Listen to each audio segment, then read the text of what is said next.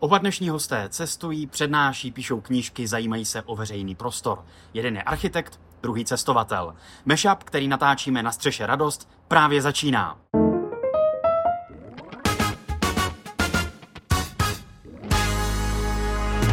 A jako na fotbale, pojďte prosím odzadu. Wow, wow, wow, wow, děkuju. Dobrý večer na Střeše radosti.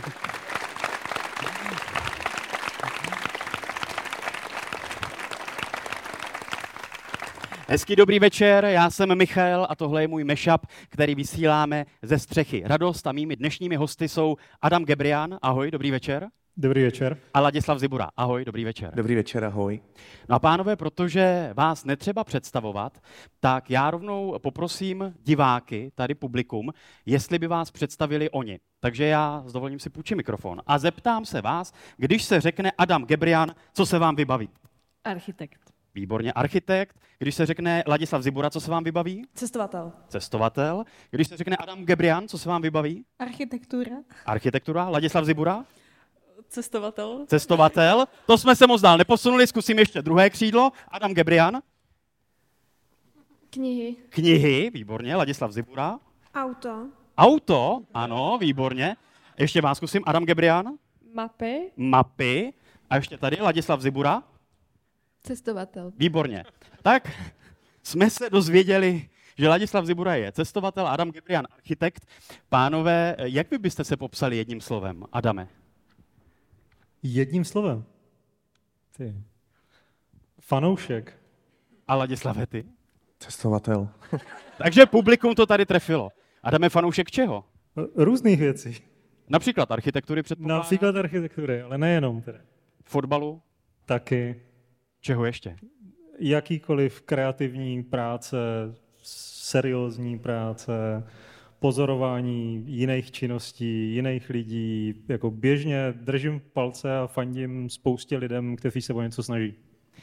Pánové, když se podíváme tady na to nádherné panorama Prahy a když se podíváme na ty budovy, které nás obklopují, tak taková filozofická, psychologická otázka na úvod. Kdybyste byli jedna budova tohoto panoramatu, která byste byli? Ladislave. Já bych asi Žižkovská věž. Mně se líbí, jak je taková jako neobvyklá a trochu rozděluje společnost, že se to někomu hrozně líbí a někdo to nesnáší. Takže bys chtěl budit, nebo chceš budit vášně a chceš být buď milován, nebo nenáviděn. Takhle daleko jsem v té úvaze nešel. Já jsem se zrovna díval tím směrem a byla to jedna z mála budov, které jsem dokázal pojmenovat. Ale nádherně jsi to potom obhájil, proč by si chtěl být právě zrovna tou Žižkovskou věží. Adame, ty?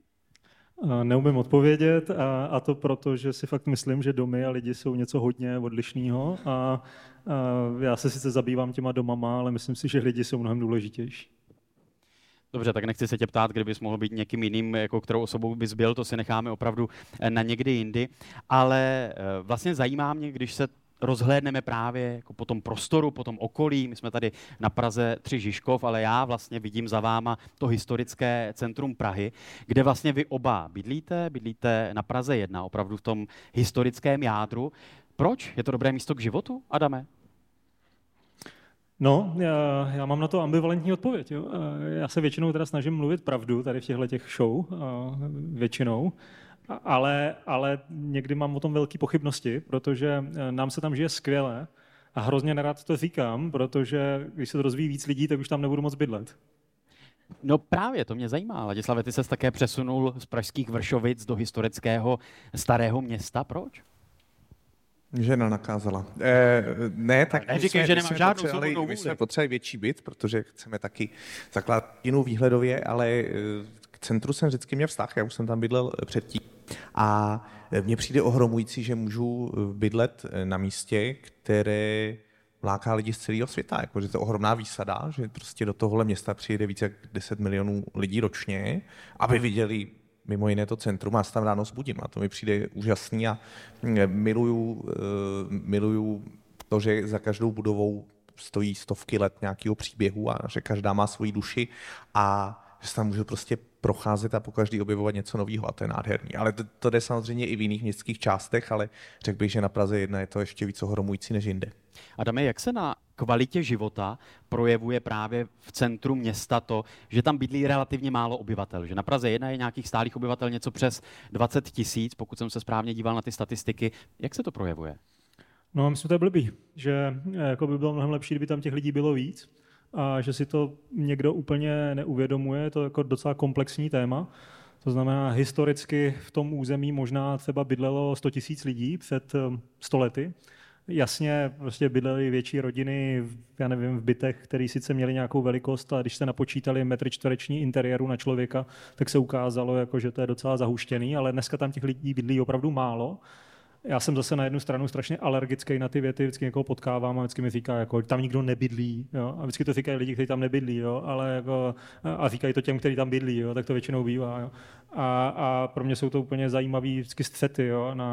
Na dlouhý povídání to je. Ale takže jako, já jsem sice tak jako na začátku řekl, že nemůžu o tom mluvit tak skvěle, protože pak by tam chtěl bydlet každej, ale pro mě je vlastně záhada, že existuje spousta lidí, kteří tam bydlet nechtějí. A teď nemluvím o tom, že jako jestli to můžou, nemůžou dovolit cokoliv, nebo já nevím, ale že fakt nechtějí, jo? Že vám řeknou jako tam, nikdy. To je jako takovýhle, já bych to nedokázal vysvětlit ani obhájit, těch výhod, toho je tak nepřeberný množství, že ty nevýhody jsou proti tomu naprosto zanedbatelný. Jsou, samozřejmě, že jsou, ale jako, to je úplně jako vlastně neuvěřitelně skvělý místo k životu. Tak jenom si vyzkoušíme tady publikum, prosím vás, kdo z vás by chtěl bydlet v historickém centru města? Můžete se přihlásit? No a jaké jsou ty výhody? A kdo nechtěl? No, to je pro mě prostě dost. No. No a kdybys měl přesvědčit tu část, kteří nechtějí? Nebo ne, nevím přesvědčit, no. Ale jaké jsou ty argumenty, nebo jaké jsou ty výhody toho? Jako jenom právě jsem hnedka viděl, jak reaguju. Já hrozně nerad lidi o něčem přesvědčuju. Jo? Jako to je moje alfa a omega. Celý život se snažím nikoho o ničem nepřesvědčovat. Já bych to musel říct obráceně, jako jaký jsou nevýhody. Jo? Jako trochu umím si představit, že lidi, kteří nemají rádi hluk, tak je to pro ně problém. Jo? Mně to nevadí. My jsme bydleli předtím s mojí ženou, která sedí tamhle vzadu, tak jsme bydleli 4 roky na Puškinově náměstí s výhledem do vnitrobloku a já jsem to nenáviděl, protože jsem měl pocit, že kdybych tam umřel v tom bytě, takže to někdo zjistí tak za 2 měsíce.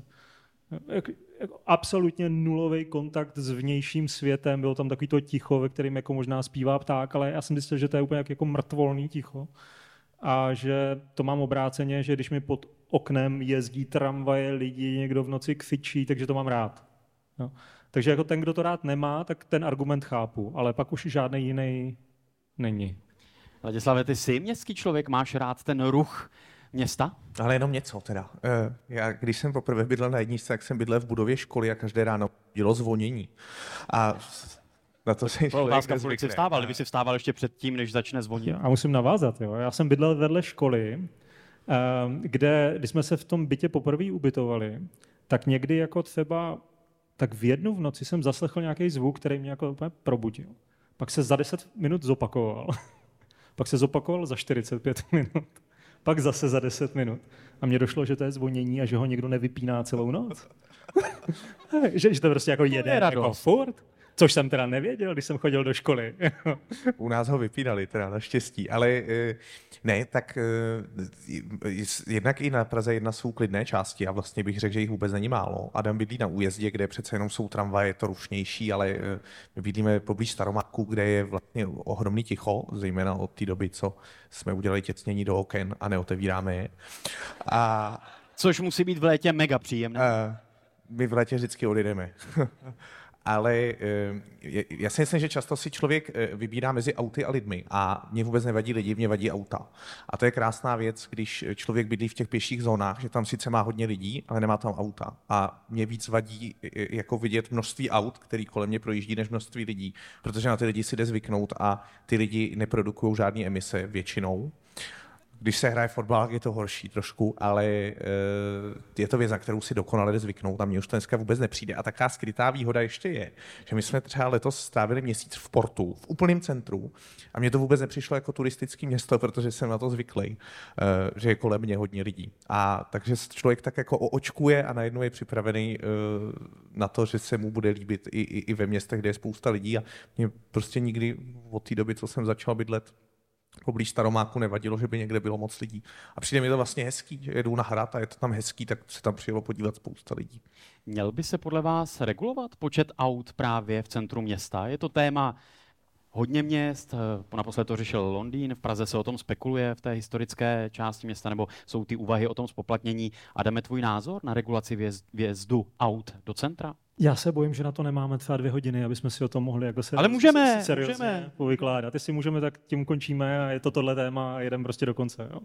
Ale jako nebude to příjemný a budou tam prostě pro a proti a budou tam konflikty a tak dál, protože já umím bez problému zastávat obě pozice, že jo?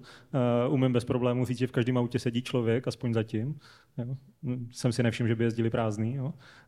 Takže to je jedna věc, ale ta druhá věc, ty čísla jsou...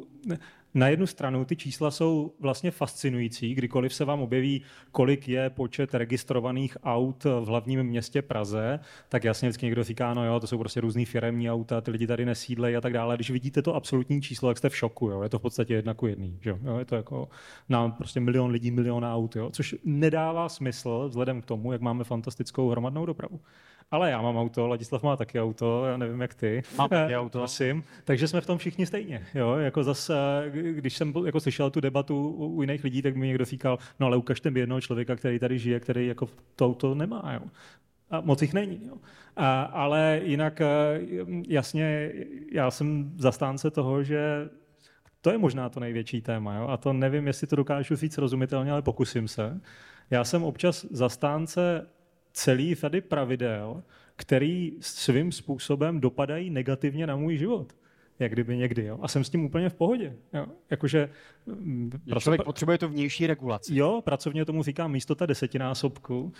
A že jestliže dneska roční parkování na modré zóně stojí 1200 korun, tak podle mě má stát 12 000.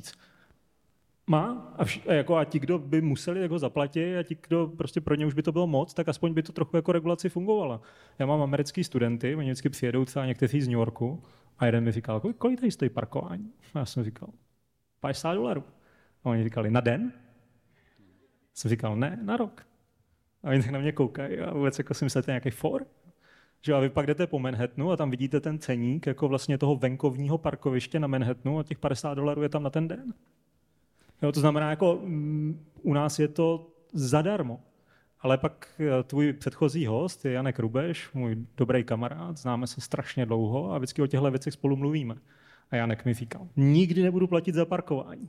Prostě parkování má být zadarmo, prostě je mi jedno, kde to je, já tam prostě zaparkuju a nebudu platit. Jo. Už jsem na něm zapracoval za těch 10 let. Jo, tak to a to jste říkal, jak nechceš přesvědčovat. Jo, ne, ale jako... Ale Janka si zapřesvědčil.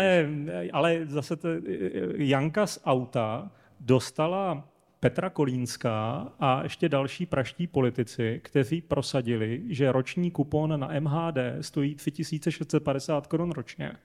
Což znamená 10 korun denně. A v ten moment, kdy se to stalo, tak on to svoje auto zaparkoval v garáži a od té doby s ním po Praze nejel. Jako, jo, když stěhoval z Kfíň možná. Jo, ale jako prostě tehdy si uvědomil, že mimochodem to byla ta reakce, že ve Vídni zavedli 1 euro na den, tak Praha přemýšlela, co by bylo tak podobného a zavedli 10 korun za den. A vlastně zafungovalo to fantasticky, já nevím, si bylo 80 000 lidí v MHD a tak dále, a tak dále. Ne, tak...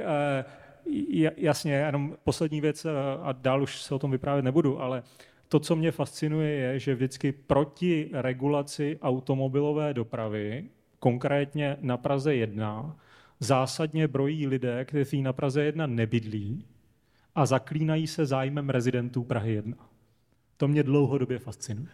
To znamená, že vždycky někdo, kdo do té Prahy potřebuje dojet z velké vzdálenosti a chce zaparkovat autem přímo naproti své práci, tak říká, že se to nesmí změnit, protože obyvatelům by se zhoršil životní standard. A takhle my tady žijeme. To znamená lidi, který jako, to je jedno, že to je úředník, ale ten úředník, který o tom rozhoduje, prostě tady nežije a ten říká těm, kteří tady žijí, že to nesmí sem stát. Ladislave, tvůj názor na regulaci aut v centru jakožto rezident Prahy 1? Já podobně, jako říkal Adam, já jsem připravený to přijmout a jakmile se domluvíme, že zregulujeme auta i pro rezidenty, já jsem připravený prostě to nechat někde na chodově, na odstavné parkovišti a vůbec na jedničku autem nejezdit. Jo. Na druhou stranu asi nejsem takový idealista, abych to udělal z vlastní vůle, když musím po cestě domů prostě obcházet jako 3 dodávky na blikačkách, které jsou na chodníku a vůbec tam nemají co dělat, protože jsou v pěší zóně a mimo čas určený pro zásobování. Ale já si myslím, že ten první krok může být, a tím trochu navazuju na cestování, se podívat po světě a vidět, jak to funguje jinde a vidět, že to funguje. Že tam, kde se podařilo vytvořit, stačí pár ulic, kde ty auta nejsou, tak najednou úplně organicky se tam objeví jako zahrádky, kaváren, objeví se tam lavičky a objeví se tam prostor, kde lidi chtějí trávit čas, protože se tam třeba můžou hrát jejich děti, aniž by se oni museli bát, že se jim něco stane. A já jsem vypozoroval, že v některých městech světa, jako je třeba možná příklad, který nečekáte, ale už Horod na Ukrajině. Já jsem tam jezdil roky a vždycky se mi tam hrozně líbilo. A přemýšlel jsem, proč. Jo. A po letech mi došlo, že tam jsou 4 ulice. No ale je tam takový jako pěší most, který vede do úplného centra a to úplný centrum je bez aut. A najednou se ten člověku jako nesmírně příjemně pohybuje, protože tam tak jako prochází, může koukat a nemusí dávat pozor. Jo. A takovýchhle měst je víc a myslím si, že je super se trochu rozhlídnout po světě a vidět, jak to může fungovat jinde, že to může být ohromně fajn a že ani nefunguje ten předsudek, jakože Praha je kopcovitá, takže tu nemůžou být cyklisti. Jo. V mnohem kopcovitějších městech jsou cyklisti, nemluví o tom, že už dneska existují elektrokola, který fungují velmi efektivně. Ale vidět i ten opačný extrém. My jsme třeba takhle byli v Íránu a tam vidíš, co dokáže automobilová doprava, když ji vůbec nezreguluješ. Jo. Tam už musí být jako mechanický zátarasy na chodnicích, aby tam mohli jezdit jenom skútry a ne auta. A asi 20% dopravy je v protisměru. Jo. A asi 4% populace umírají při autonehodě. Jo, jakože máš pravděpodobně nakupit 25, že umřeš při autonehodě. Doufejme, že do takové fáze se někdy ale zůstaňme jenom na chvíli tady u těchto témat jako možná něco takového lehce bezbolesnějšího. Jo. Tak dneska byl první školní den. Jestli někdo s váma šel s dětma prostě do školy, tak my máme syna, který chodí do 2. třídy, takže já mám za sebou rok pozorování tohodle. Mě to naprosto fascinuje, jakým způsobem rodiče vozí jako děti autem do školy.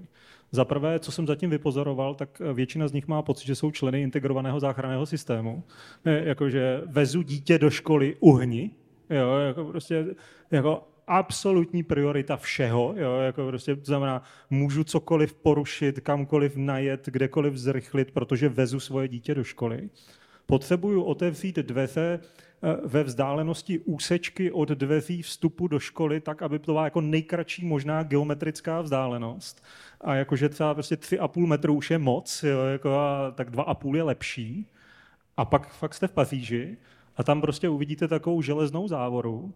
Na ní je značka zákazu vjezdu, pod tím je napsáno 8 až 10, 13 až 15. A ta závora se takhle otočí do pravýho úhlu a zablokuje tu ulici do vzdálenosti třeba 200 metrů od školy a že ráno a odpoledne, když ta škola končí, tak tam prostě nepřijede nikdo. A je to naprosto srozumitelný. A myslím, že to je srozumitelný každému, kdo se nad tím zamyslí aspoň třeba na 5 vteřin. Jo? Kdo si řekne, jasně, tak vlastně to moje dítě by možná do té školy mohlo chodit i samo, protože jako tohle je úplně bezpečná zóna. A my máme nádherné školy, jsou to nádherné baráky, jsou umístěné ve skvělých místech, většina z nich má před sebou prostě malý náměstí, strom, hřiště, jako cokoliv. A na tom nám prostě takovýmhle způsobem prostě najíždějí ty rodiče s tím pluhem, jako prostě jako takhle. Jo, a je to normální? Když jsem viděl tu reakci publika, tak jsem přemýšlel, jestli si jít udělat anketu, kdo a jak vozí svoje děti do školy, ale raději to nebudu zkoušet. Posunu to trochu dál, my sedíme tady na střeše radosti. Ladislave, na první dobrou, přijde ti to vlastně jako hezká budova? Jo, moc. Mně se vždycky líbilo. Nedokážu, ale vždycky se teď odpojil někdo. A to odpovídáš pozitivně. Ne, a ten výhled tady je úplně monumentální. A to je takový neobvyklý výhled. Tady. No, to je super. Já se přiznám, že jsem vlastně neznal ani to architektonické pozadí, to, jak je to vlastně unikátní budova už od dob svého vzniku a díky Adamově videu jsem vlastně objevil při přípravě to kouzlo. Adame, co ty na tomto domě máš nejraději? Já nejsi v odbočka. Začneš číst z knihy o střeše radosti. Já mám v kapse knížku a je to zhoda okolností. To fakt není, jako, že bych si ji sem přinesl, jakože dneska. Já jsem tady měl setkání s člověkem o hodinu předtím, kterému jsem tu knížku před 3 lety půjčil a on mi ji dneska vrátil. Jo. Ta knížka se jmenuje Ze života avantgardy, jejím autorem je Karel Honzík, no, což je jeden ze spoluautorů tohoto domu. Prosím, pošli tady kolem dokola. Myslíš, že se ti vrátí? Já myslím, že se mi vrátí. Tak vyzkoušíme. Nedělám to poprvé. A i když teď je samozřejmě je to lákavý, že? Aby se nevrátil. Ale je to fantastická knížka, ještě jednou, Ze života avantgardy a autorem je teda spoluautor tohoto domu. A ta knížka je napsaná v roce 1963, ale popisuje dobu z let 1920 až, nebo 1918 až 1931 a on v tom 63., kdy prostě komunismu nemá do čeho píchnout, nemůže nic dělat, tak vzpomíná tady na to období prostě 1918 až 1930 a poslední třetina té knížky je věnována jenom tomuhle domu a já to doporučuji každému. Je to jako naprosto fascinující čtení a tak zkusím ti odpovědět na tvoji otázku. Začíná to tak, že společnost, takzvaný Všeobecný penzijní ústav, vypisuje architektonickou soutěž na tenhle ten dům. Oni jsou 2 mladí kluci, jednomu je 28, jednomu je 29 a říkají, tak bychom se mohli taky přihlásit. A ten říká, ty nás tam nikdo nepozve. Jo. A tak zjišťují, jestli nemají nějakého kamaráda, známýho, který jako v té společnosti má nějaký slovo a tak jako snaží se ho přesvědčit, že přece jako jednu divokou kartu nějaký mladý kluky by tam do té soutěže vzít mohli. A fakt ho dokážou přesvědčit, že tam je nějakých 8 zasloužilých mistrů a těmhletěm nejmladším dají jako šanci, pojďte se teda zkusit zúčastnit. Oni si přečtou podmínky a ty podmínky říkají, že tady má vyrůst takový normální klasický blok. S vnitroblokem. A ta společnost, která si to chce postavit, přesně takovýhle palác už má ho na nábřeží, stavil ho, nebo navrhoval ho Jan Kotěra, prostě to krásný dům a oni se do něho jdou podívat a podívají se a zjistí, že v tom vnitrobloku je tma, špatný vzduch, vlastně tak jako lehce zatuchlo a že pár těch lidí v těch dobrých kancelářích má výhledy jako dobrým směrem a zbytek ho má do toho vnitrobloku a je to hrozný. Tak říkají, tak to ne. Tak my to uděláme jinak. My uděláme křížový půdorys, vysoký barák, všichni budou mít výhledy všemi směry, bude tím foukat vítr, všechny chodby půjdou do světla. Prostě takhle to uděláme. A teď v těch podmínkách jim někdo říká, no počkejte, ale tam je výšková regulace, 6 pater, tam nemůžete postavit nic většího. A Karel Havlíček si přečte ty podmínky a říká, jaká regulace, té regulace z doby, kdy ani neznali železobeton. Na to kašlu.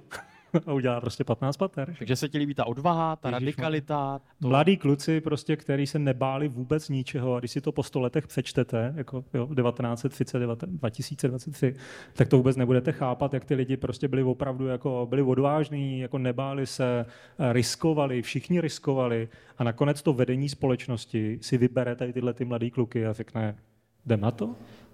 Ladislave, máš rád tyhle střešní prostory a střešní výhledy, ať už v Česku, v Praze nebo ve světě? No to miluji a to má každý rád, ne? Když neprší zrovna. A jo, je to krásné. A vyhledáváš třeba cíle, když cestuješ? Vyhledávám to hodně, jenom mě mrzí, že jsou vždycky hrozně drahý ty rooftopobary. A vždycky tohle, protože to je úžasný, že najednou vidíš to město z úplně jiné perspektivy, trochu nahlídneš lidem do jejich soukromí, protože už nečekají na těch teráskách, že někdo bude jako sledovat, jak tam žijou a co tam mají. Takže se jim tak jako podíváš. Já třeba mám hodně rád, když lidi v přízemí nemají záclony. Mně to přijde fair. Jakože žiješ v přízemí, tak s tím máš počítat, že součástí prostě tvýho života je, že se lidi budou koukat, jak bydlíš. No je to zajímavé, že co vaří, nebo na co se dívají v televizi. A přesto je jako mají, tak to mi nepřijde. Zkusím rychle navázat. Já jsem měl kamaráda z Lucemburska, který se přestěhoval do Holandska a říkal, jako pak já jsem s ním mluvil po půl roce, jo, a on mi říkal, hele, pojď se, ta ulice má na šířku tady 9 metrů, jo, a tamhle sousedi naproti nemají záclony. Jo. A on říkal, já si připadám, že bydlím u nich. No, mimochodem, je to český fenomén záclony, protože když si vybavím dvojdomky, cihlové v Británii nebo někde v Holandsku, tak tam přesně nejsou záclony a je vidět dovnitř a je to úplně v pohodě. Ale v Česku máme záclony, závěsy, žaluzie, garniže. To není ryze český fenomén, že? A zejména v létě teď ve všech těch jižních zemích tak to úplně zabarikádujou, aby jim tam nešlo to teplo. Je to obráceně, souvisí to podle mě hodně s náboženstvím a s kalvinismem a těch zemí, který říkají, chovej se tak, aby tě mohl Bůh vidět 24 hodin denně, tak těch není moc. Jo, takže je to spíš jako takhle, jo, ale tohle jsou jako skvělý témata, kde je ta hranice toho soukromí. A každá společnost to má jinak. A má těch vrstev několik a ty vzdálenosti jsou různý a někomu už je jako nepříjemný, že jo, takhle být blízko a někdo ještě víc a někdo naopak může být 10 cm od sebe a nevadí to. Ale tohle, jako tím se zabývají architekti ve všech svých pracích. A ty vlastně se zabýváš tím, jaký mají ty lidi spolu vztahy a kontakty a na to musíš navrhnout tu obálku, která tomu nějakým způsobem odpovídá. A když to špatně zanalyzuješ a špatně přečteš, tak navrhneš něco fakt hodně blbýho. Tady ten prostor je taky zajímavý tím, že vlastně dlouho se ta střecha nevyužívala a že od té doby, co tady ten prostor je, tak se tady konají různé akce typu Mashup, ale i různé koncerty a setkávání. Ladislave, máš nějaký dobrý příklad právě z tvých cest a putování, kdy právě nějaký prostor začal být využíván k jinému účelu, než byl původně zamýšlen a kde tě to právě jako zaujalo, trklo, inspirovalo? Bláho, to je výborná otázka. Děkuju. Snažím se jenom získat čas na to, abych odpověděl. Ale většinou, když politik řekne, že je něco výborná otázka, tak to není. Já moc necestu do těch kůzemí, jo, kde se tyhle ty fajn věci dějou. Já jsem doposud cestoval spíš prostě do chudších zemí. A tam je to přesně naopak, že vidíš, jak to prostě vypadá tristně, když se o ten veřejný prostor nepečuje. A když to jenom jako všechno chátrá, ale a třeba teď, jak jsme strávili měsíc v Portu, tak tam se mně ohromně líbila taková jedna věc, kde měli parkovací dům a na střeše toho parkovacího domu si udělali takový jako rooftop bar, který osázeli stromama, takže si nekoukal úplně na ty auta, ale koukal si do stromů. A najednou v centru toho Porta, který vlastně kvůli všudy přítomným autům mimo jiný působí dost neutěšeně často, tak vzniklo jako místo, kde lidi chtějí takhle jako v bezpečí trávit čas a povalovat se. A to ti Adam určitě těchto příkladů dá z rukávu mnohem víc. Mě vlastně nikdy napadlo se nad tím zamyslet tímhle směrem. Já bych to jenom převrátil. Já znám asi 5 staveb, které tu funkci nezměnili. Jo? Jakože je to obráceně. Skoro všechny ty baráky mění funkce. Jo? Jakože ať to vymyslíš a uděláš a navrhneš jakkoliv, tak se to časem změní, skoro vždycky. A v Římě jsou baráky, který tu funkci změní 10krát. Že to původně byla škola, pak je z toho úřad, pak je to restaurace, pak tam někdo bydlí, pak je to znova, jo, a furt je to stejný dům. A to mě právě zajímá, kdy je ještě vlastně ekonomické a výhodné tu funkci změnit a kdy to jde a kdy naopak už ta funkce se vyčerpala a je lepší ten barák shodit typu Transgas, prostě kousíček tady od nás a postavit tam nebo vybudovat něco nového, co bude mít novou funkci, splňovat novou funkci. Existují fantastičtí francouzští architekti, jmenují se Lacaton Vassal, já tu jejich práci dlouhodobě miluju a jedna z jejich posledních výstav se jmenuje Never Demolish a říká nikdy nebourej a oni předkládají důkazy o tom, že jakýkoliv dům je rekonstruovatelný a adaptovatelný na jiné podmínky. A dokonce, že to dává smysl nejenom jako, já nevím, ideově, ale opravdu i ekonomicky, ale vyžaduje to velký mozkový úsilí. A to jsem zjistil, že toho spousta lidí jako to odmítá podstoupit. Znamená, já jsem zažil jako spoustu bourání domů, kdy někdo na to tak jako mrknul okem a řekl, jo, to je hnusnej starý blbej barák, zbourejte ho, postavíme novej lepší, jo. Ale kdyby jako někdo řekl, udělejte seriózní analýzu, jestli se s tím domem náhodou nedá něco udělat a upravit na nějakou jinou prostě potřebu, tak já fakt tvrdím, že minimálně v 9 případech z 10 bys to dokázal. Zajímala by mě teď jedna věc a potřebuju na to asistenci publika. Jdu za vámi s mikrofonem. Řekněte prosím jedno české město, které vás napadne a poprosím pány, jestli by mohli říct vlastně jednu asociaci, která se jim s tím městem na první dobrou bude pojit. Tak jdu za váma. Jedno české město. Olomouc. Olomouc. Když se řekne Olomouc, co se vám vybaví? Mor. Výborně. Adame? Druhé největší historické centrum České republiky, větší než Brno, a neuvěřitelné množství studentů a skvělé místo k životu, když tam ti studenti jsou. A mor, protože morový sloup? A to mělo být jedno slovo, nebo to mohlo být... To nikdo neříkal. Mělo to být jedno slovo, ale líbí se mi, jak jste oba kreativně přistoupili k této aktivitě, takže super. Já vlastně tím morem chtěl shrnout všechno, co řekl Adam těma větama, ale... Geniální, zkusíme si to dál. Jedno město. Hradec Králové. Hradec Králové. Začneme Adamem. Město, který hodně nemám rád. Ale prosím vás, je tady někdo z Hradce Králové? A jako hodně. Hodně? Proč? Proč nemáš rád Hradec Králové? Na dlouhý povídání. Je to osobní, nebo je to kvůli tomu městu? Ne, napůl. Já myslím, že je to částečně osobní a částečně ne.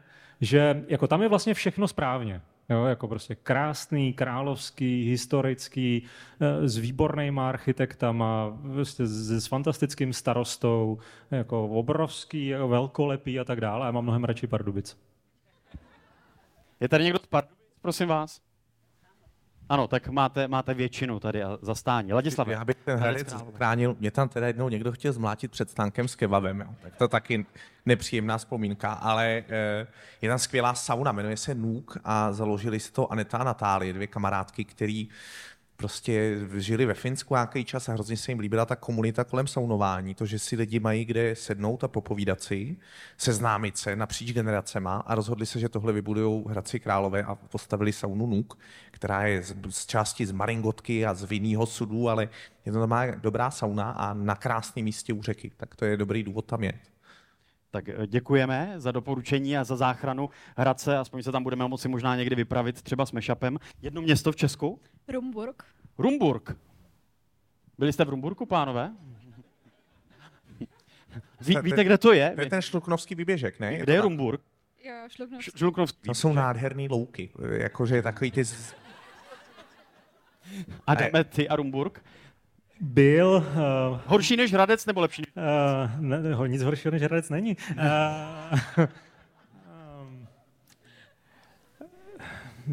Snažím se to jako nějak zhrnout, jo, ale jako teď se tady jako smějem nahlas, jo, ale mě právě tady ten smích lehce dochází jako v souvislosti s tímhletím.